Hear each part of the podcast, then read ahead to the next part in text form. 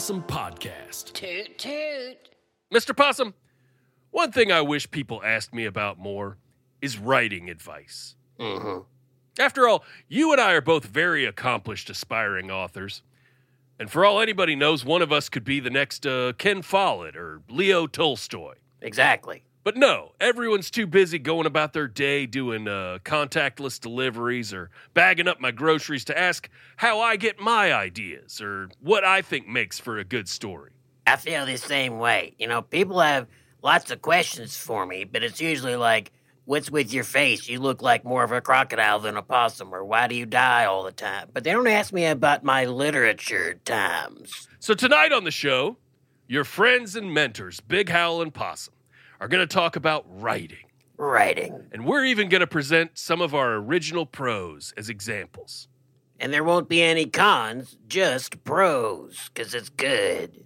Ha toot toot. Toot toot. Tonight you're going to hear some excerpts from our books. And dear listeners, don't you dare try stealing from me. These are very protected by legal stuff. So when we come back, you'll hear a great bit of advice followed by a great bit of writing. Hmm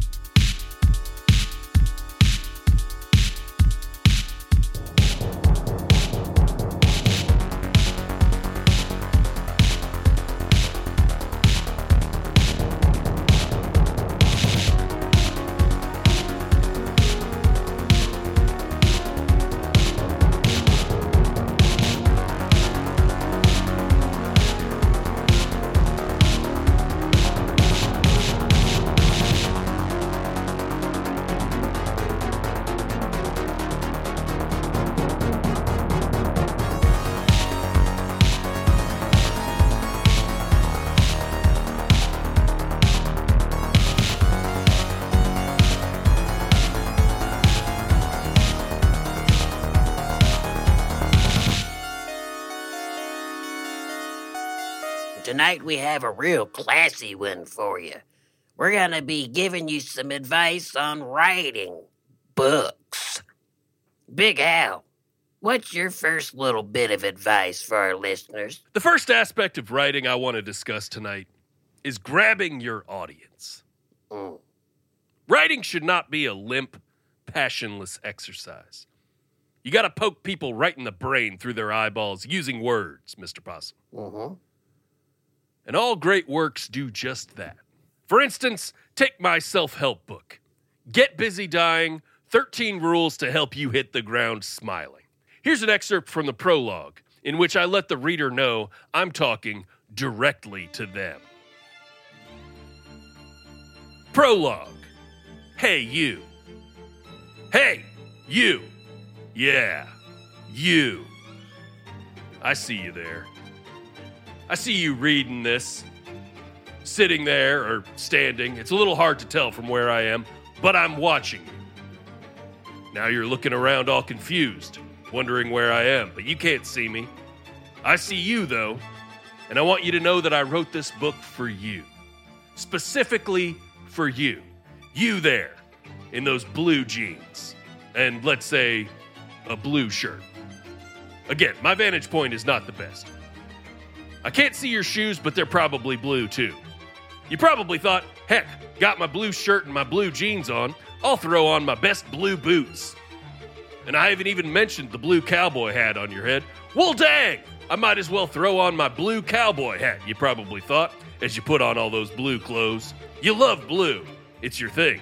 You're a blue cowboy. Sky the Blue Cowboy, they call you. An American legend. When you're not wrangling the fiercest herd of longhorn across the great western horizon, you're dealing out what little justice there is to be found on the lonesome savage plains. But you've crossed the wrong man, Sky, and the clock is ticking. When you gave my dear sister Clara the impression that you were fond of her, and then told a coterie of card sharks at the Shivering Cactus Saloon that you'd have more use for a three legged mule, you broke my beloved Clara's heart and put me in the unenviable position of needing to restore honor to my family name. Now, I know full well that the shadows on the outskirts of town will be less safe without your diligence and oversight, but we enter and leave this world with only our name, and I intend to defend mine. In short, Sky, the so called blue cowboy, I intend to see you at the end of a rope by my hand. Death is coming to you, and it's coming soon. So I hope you have your affairs in order. In fact, I wrote this book for you to help with that. Follow the advice I offer in the upcoming chapters, and I guarantee you will meet the cold figure of death again by my own hand. So help me God, with a balanced ledger and a contented heart. Now, it occurs to me that someone besides you, Sky, may wish to read this book, and to them I say that as long as you respect the honor of the doughty name and the purity of my beloved Clara, you need not worry that death approaches you by my will and action. But death doth approach you, my friend. Make no mistake about that. And this book can help you prepare for that. We haven't shot a pic for the cover yet, but I imagine it'll be me in a coffin, smiling real big with a couple of tablets under my arms. And that tells you everything you need to know. 13 rules for a fulfilled life. And I got them all, trust me. And these aren't amendments or additions, by the way. These are the only rules you need. And every one of them is essential. It's not like the Ten Commandments. All respect to the good Lord above. But come on, you exile people and send their dude up a mountain, carve some commandments into stone. They better all be bangers. But for all the hype on those Ten Commandments, not one person on earth thinks wishing you could give a long, wet kiss to your neighbor's hot wife is an egregious crime.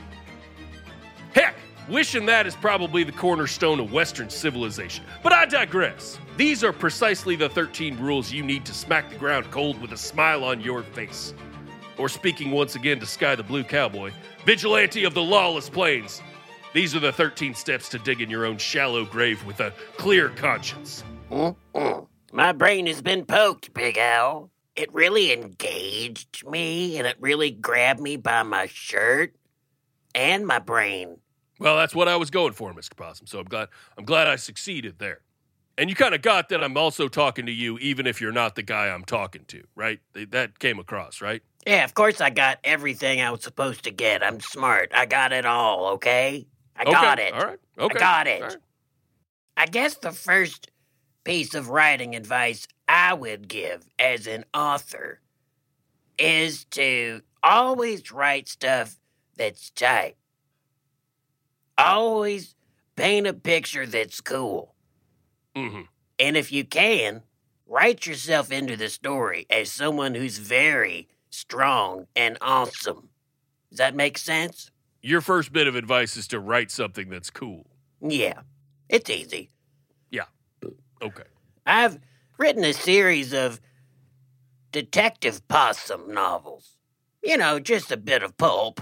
Uh huh. Well, you know, genre stories are a great exercise. Well, it's not an exercise, it's a finished book, Big Al. Oh, okay. Let me just read you from a chapter some of my detective possum stuff. This is from a chapter called The Case of the Downtown Scarecrow. Okay. This hot dog is too hot, I said to myself. I actually spoke that aloud, even though there was no one else in my office. That's just what you do when you're a private detective. It's expected, I said out loud. I removed the two hot dogs from the bun.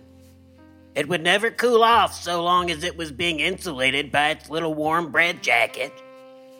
I took the dog and waggled it in the air, hoping my drafty office would make it cool enough to eat. As I sat wagging that hot dog in the air like it was a judgy little finger, there was a soft knocking at my office door. Go away, I'm busy, I growled. But the door opened anyway. And who walked in but a pretty lady smoke show? She wore a floppy hat, kind of like Carmen Sandiego. She was all legs and shapes, I tell you. She took off her floppy hat, and her long golden hair tumbled down to her shoulders. I dropped my hot dog. Her golden hair gleamed like she was a scarecrow in the midday sun. I'm a scarecrow, she said. Hmm, I said. I was just thinking how you reminded me of a scarecrow, but prettier than any I'd ever seen. What brings you all the way from the country? I returned my hot dog to its bread jacket and took a powerful bite. Oh, I'm not from the country, she replied. I'm a downtown scarecrow. That's why I'm dressed nice and wear a floppy hat. Have a seat, I said. Oh, I can't sit down, the downtown scarecrow said. My legs don't bend at all. Must be boring work. Guarding corn in the city, I said intelligently. I don't see many farms down here. As I told you, I'm a downtown scarecrow, she said. I guard popcorn. And someone's stealing all of it. Sounds like you're bad at your job, lady. What do you expect me to do about it? I asked. I expect you to track all the popcorn crumbs and figure out who's been stealing this corn, she said. I'm a private detective, not a common hound, I said. You want help tracking scraps? Go get yourself a hunting dog. This isn't just any popcorn detective, she said. This is white cheddar popcorn. And if you find the thief, I'll make sure you get all the white cheddar corn you could ever want. For the rest of your life. The hot dog fell from my hand onto the filthy floor. A bit of drool slipped out of the corner of my mouth, and as it dripped onto the too hot dog, I heard it sizzle. Well, hot dog, I said. That's how you do it, Big Al. You paint a picture that's tight. Wow. That. Talk about sizzling. That is some hot, hot writing there, Mr. Possum. Mm-hmm. Yeah, I know. You could just feel the steam in the room. Really, really, really something special there, Mr. Possum. I love it. Thank you. Yeah, I like to I like to write dialogue that tells a story, and it's interesting to see the detective character kind of surmise that she's a scarecrow and that she's, you know, what's she doing in the city? You know, that that's the best part. Oh, but then the the part where the white cheddar popcorn gets involved. Ooh, that's good.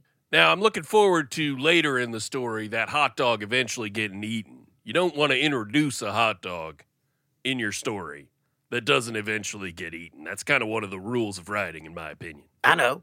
I know. Every hot dog that's introduced in this whole book gets eaten. Believe me, all the hot dogs get eaten, okay? They all get Okay. eaten. They all Okay. get eaten. I'm not going to have a hot dog and I may not eat it. I suppose I brought that up more rhetorically for our listening audience. Obviously, I have great faith in your writing ability. Oh, well, sure. Yeah, I, I knew that. Sorry.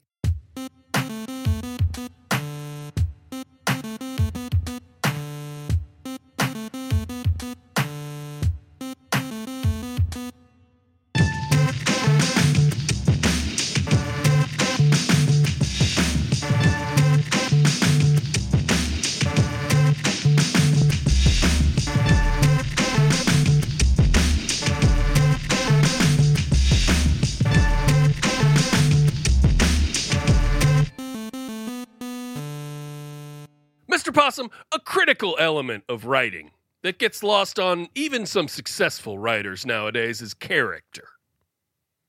I get the feeling when I'm browsing the airport bestsellers that these dime a dozen schlock merchants want me to just be able to inject myself into the protagonist's lives without any friction or cognitive dissonance at all. Mm.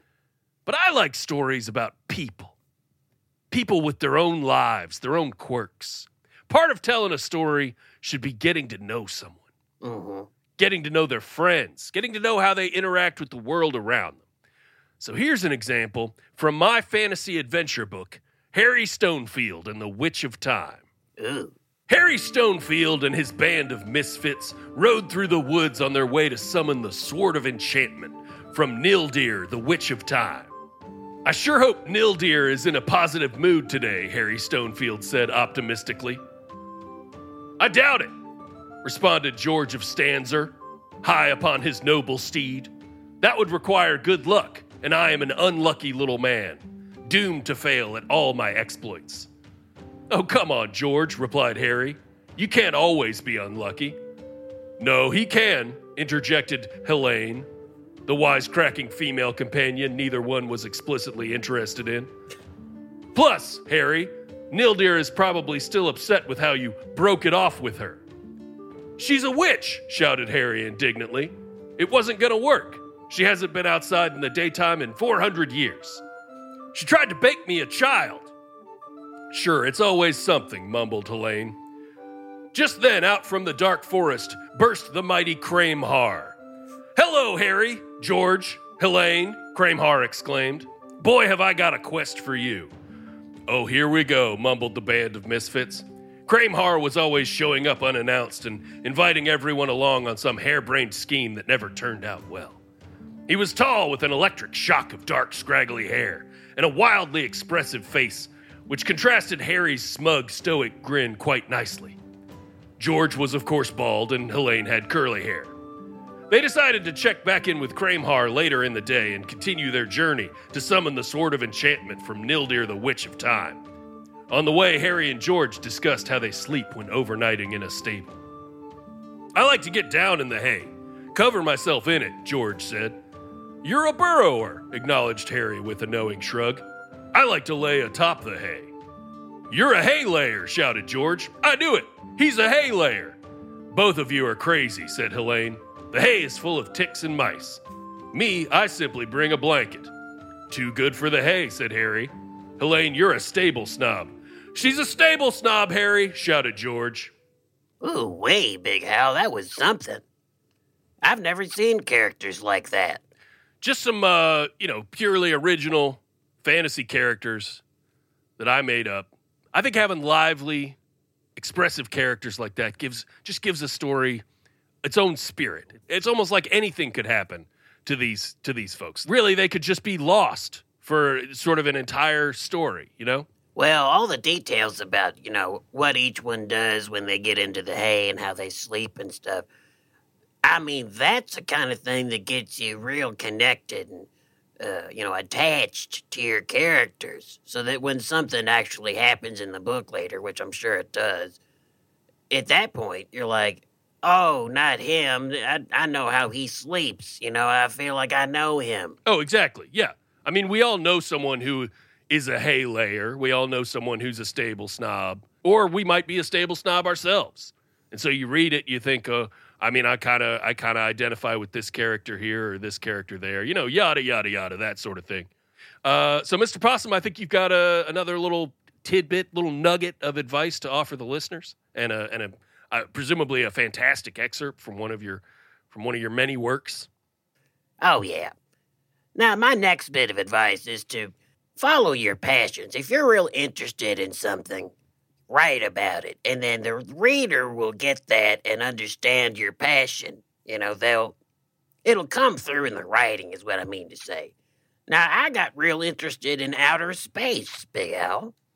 Uh huh really fascinated with the cosmic mysteries and all them spinning blobs up there and the chaos and the rocks and the aliens and all that kind of stuff that goes on out in space. The physics of it all. How does it work? Sure. Why? Why? What's going on up there? What are all those little blinky things? Well, these are some big questions. Yeah. This is going to be a real meaty piece of writing, I think. Oh, yeah. So I wrote a little science fiction series, and it's, you know, called Captain Possum. And I'm going to read you a little excerpt from the Captain Possum series. Chapter 3 The Space Frog. The frog pulled a blaster from behind his back and swiftly pointed it at my head. All this time his hand was back there, I thought he was just scratching his back. It was winter after all, and who doesn't get dry skin in winter? You're pretty quick with that blaster, I said. But your little frog brain ain't that quick, 'cause I've been counting your ammo while we've been having a shootout, and you're fresh out of lasers. I saw a flash of panic in the frog's eyes, and then he pulled the trigger. Click. Told you, you dummy. No more lasers. Frogs are so stupid. Before I could finish berating him, I was being slapped across the face by his long, sticky tongue. It really hurt. He recalled the tongue back to his mouth, and it was so sticky that it jerked my head when it let go. Again, the tongue darted out, covering my whole face this time. And again, when he pulled the tongue back, it gave me a frightful whiplash. No tongues, I shouted. Let's fight with swords instead. Nope, he said. And he just kept hitting me with his old heavy sticky tongue. Shoo-wee, I said. I'm the captain of this spaceship. Don't you think you should show me some respect? And the space frog stopped hitting me with his tongue. And as he was about to speak, He started hacking and gagging. His mouth was positively full of hair. Oh, got something in your mouth, Space Frog? I gloated.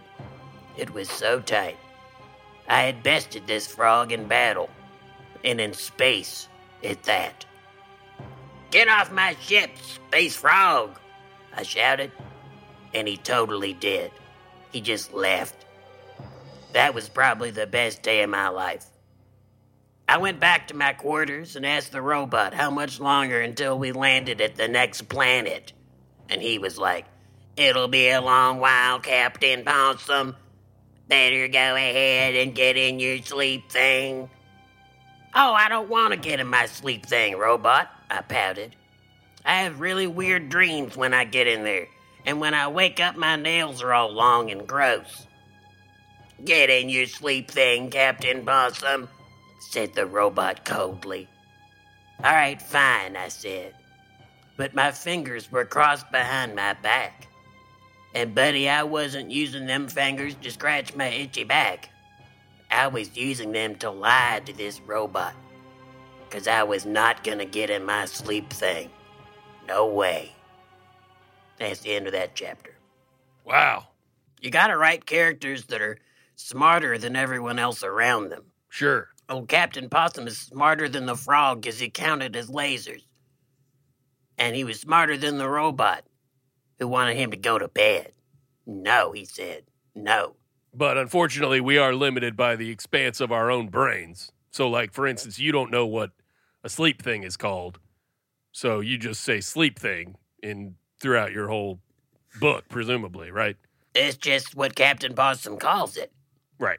Now, Possum, I have a uh, maybe a little bit of a pedantic gripe hmm with one aspect of uh, of that story, which is you started off by telling us that it was winter, that it was in the winter time hmm that this was happened, that this was taking place. Now, Captain Possum is out in space, Yeah. and winter is sort of a function of uh, being on a planet. It's a season, which is dependent on being in a certain area at a certain time on a planet. There's no winter in space. What? Oh, come on. What, they done got calendars up there? Of course there's winter in space. It gets cold, and then it gets a little warmer, and then it gets real hot.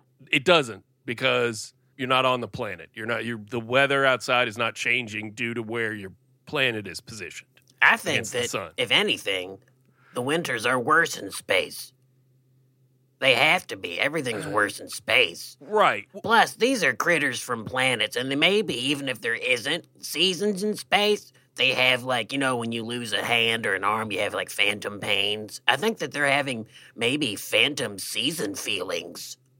So, like, you mean even even someone out alone in the vast coldness of space would have a phantom summer out there where they do a little boogie and holding a surfboard with it wearing a Hawaiian shirt. You know what? I think Phantom Summer sounds like a good sci fi novel. I don't hate that at all. Uh, you know what? Let's collab on it, Mr. Possum. Uh, Let's uh, let's write a story about a guy trapped out in space who has himself a phantom summer, and he he does all the fun summer things. He has a beach party. He uh, falls in love with a girl from the camp across the creek in his spaceship. Mm hmm. Yeah, I don't like this idea anymore. I'm bored.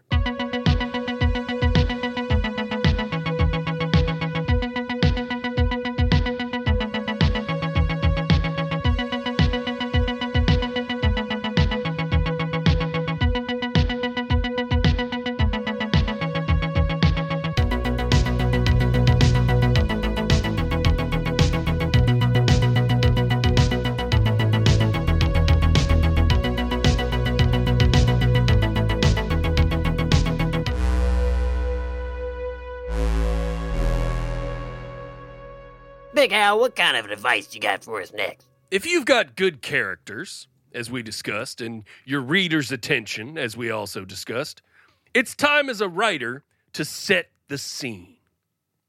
It's very important that a story have stakes and kinetic potential. A good yarn should be like watching a spark dance down the fuse of a bomb. But the reader has to know the fuse is headed towards a bomb and who is in danger because of that bomb. So, in setting the scene, you gotta be bold. You got to put a big boulder at the top of a hill. Here's an excellent example from my short story, A Single Bullet. Oh, yeah. This isn't very good, Nelson Van Salivander thought to himself as the servants took away his untouched serving of mincemeat pie and replaced it with a finely polished wooden box. This isn't very good at all. Maybe you should have had a bit of pie, Mrs. Salivander whispered playfully across the table at him. Nelson maintained his stoic countenance but curled his toes fretfully inside his low top Spanish boots.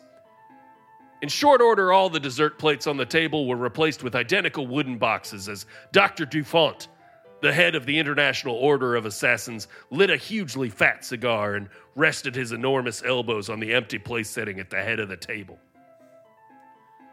Gentlemen and ladies, he began, you represent the best of the best of our fine international organization. You are the most talented killers in all the world. Your invitation to this feast is a great honor, but it shall prove to be a great challenge as well. You see, I, Dr. Dufont, head of the International Order of Assassins, am retiring. For the first time all evening, there was a moment of complete silence at the table. The 12 honored guests knew the question of succession was not answered with favor, but with action. They would need to choose their next moves very carefully. Now, I say this sincerely. We're all friends. Let that not be in question. And some of us are closer than that. The Van Salivanders, of course, the Deadly Pitters brothers. But, as all of you knew when you took up the cape and the dagger, the assassin's life is a solitary one. And only one of you can succeed me in my position. This is to maintain order, avoid vacuums and conflicts of power, but most importantly, to ensure we continue forward with the most apt and capable leader. Nelson Van Salivander ran his eyes across the room and took stock of the other contenders. There was the aforementioned Pitters brothers, Luke and Duke, equally skilled at firearms and training attack animals. A masked swordsman known only as El Sabra, war hero and war criminal General Baxter, femme fatale Stella LaJoix, the legendary Japanese killer known as Takedo Samurai, circus strongman the Elephant, arson specialist Castor Blaze, and the Candied Yam, a portly young assassin specializing in murderous confections. And then, of course, there was Mrs. Van Salivander. Did Nelson's wife have any misgivings about participating in a deadly high stakes game against her own husband? She gave him a knowing wink that told Nelson the answer was no. If he were a betting man, he'd put his money on her. Before each of you sits a locked wooden box. At the stroke of midnight, the lock on that box will open and you will gain access to a single shot 45 caliber handgun with one single bullet in it. This handgun also has a timed lock on its trigger. It cannot be fired until 12:10 a.m giving everyone 10 minutes to prepare, find an optimal position, pray, whatever you must do.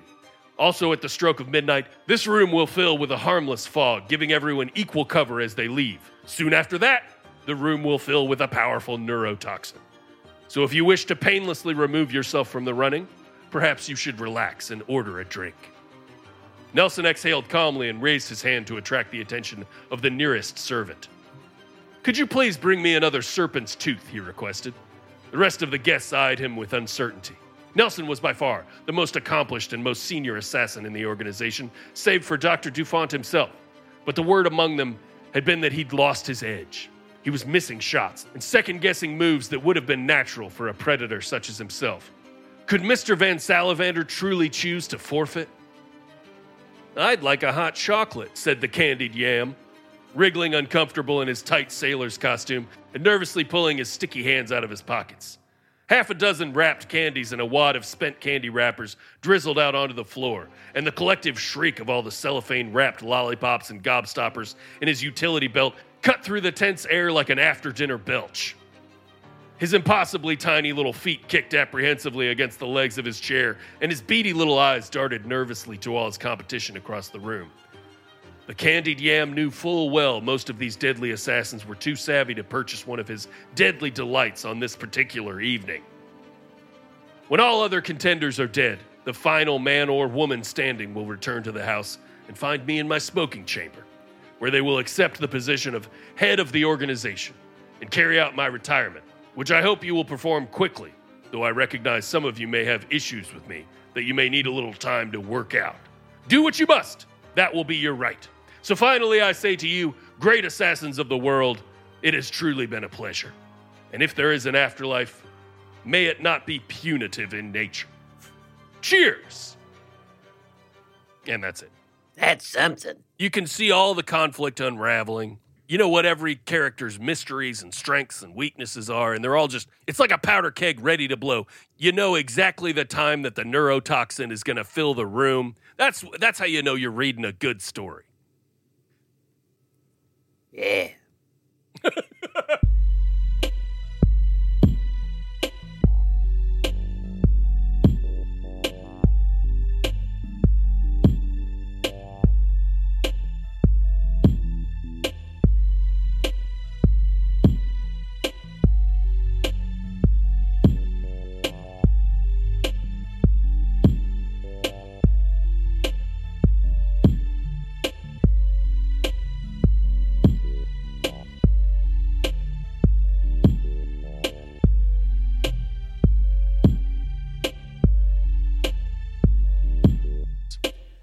Mr. Possum, I'd like to hear your final excerpt and a little bit of uh, a little tidbit of wisdom you have for our aspiring writers in our audience. Well, sure. I think it's real good when you're writing stuff to involve a bit of romance.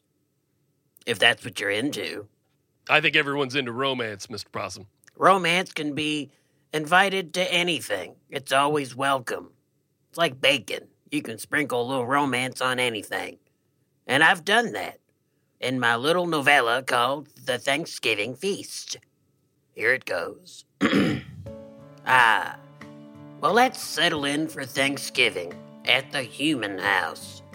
It's cold and nasty outside, but inside it's warm.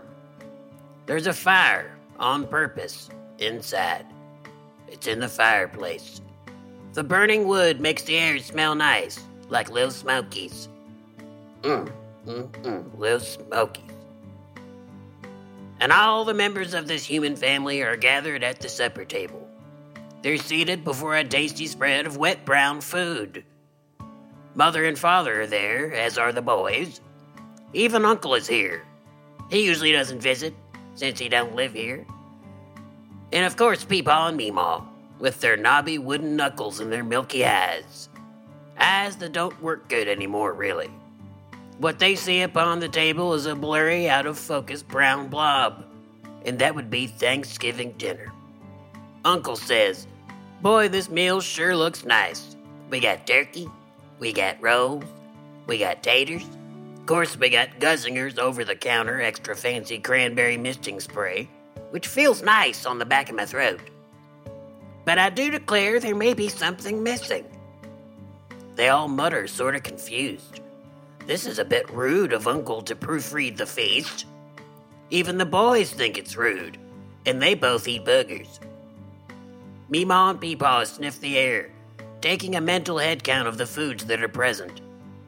Uncle says, Now, I don't mean to be rude, I'm just wondering if maybe you left something in the kitchen by mistake, that's all. Then Mother says, Well, by golly, you're right. There is something missing. Oh dear, where's the dressing? And here's where things get spicy. It's at this moment that the neighbor wheels in a great big cart into the dining room. On the cart is a great mound of stuffing. It's large, like the size of a cake a dancer would pop out of, sorta. And guess what pops out but me, Mr. Possum? And I'm dressed like a stodgy old pilgrim feller. And I say, Did someone ask for dressing? How about undressing? And I rip off the pilgrim outfit. And it's me, totally nude, right in the middle of the stuffing. A gasp in the room. The boys exclaim, Mother, Father, there's a possum in the dressing. And Father says, Boys, go to the rumpus room and play with your toys. This is for adults only. Man, is he right about that. The boys scurry off to their room. Mother stands up and says, Now, just what in the world is the meaning of this? and she doesn't look pleased. But then I start to do this very sexy move. A dance move, sorta. But more like the way a cobra would waggle up out of a wicker basket. And Mother sits down. See, the moves I'm pulling are very erotic and interesting, and she's starting to warm up to it. I sliver up completely out of this stuffing, and now I'm free from the mound. I'm in. I'm finally at Thanksgiving. A possum. Imagine that. It doesn't take long to get them good and aroused. Tongues waggling out of their heads. Hands shooting for their billfolds, fumbling for dollar bills. I've got them right where I want them. And I go around eating all their food, but in an impossibly sexy fashion. I start going around to their chairs, touching their faces and doing cool stuff with my bud. Uncle reaches out to touch me, but I smack his hand. No, I say. Then I eat all the rolls on his plate. Then it's over to mother and father, where I take the whole turkey off the plate, put it in my pouch, and then spank the pouch. Their desire for me is very strong. Meemaw and Peepaw look irritated and impatient. I can tell their mouths are very dry. That's just how it is with the old. So I make sure to spend some time closer to them personally so they can smell my musk. Yes, Meemaw and Peepaw desire me greatly as well. I get a handful of okra and dangle it over their mouths. They sniff the air, hungry with desire. Their mouths aren't dry anymore, I can tell you that. They're good and drooling. Peepaw tries to bite the okra, but I pull it away. Then I dangle it over Meemaw's mouth. She too bites at the okra, but I pull it away. No, I say, you can't have it. Them's my fixins now. And then I drop the food in my mouth, and they moan with old desire. It's at this point that I crawl back into my stuffing pouch. I feel safe in there. My belly is full, and I've just had Thanksgiving. I can die now, and I probably will.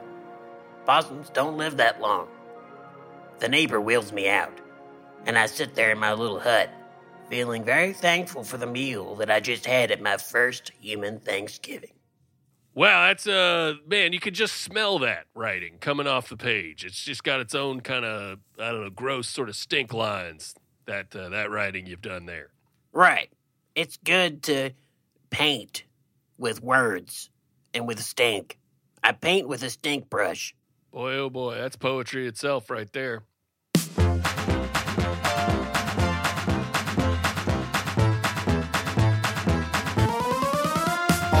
Big Howell and Possum Podcast. Toot toot.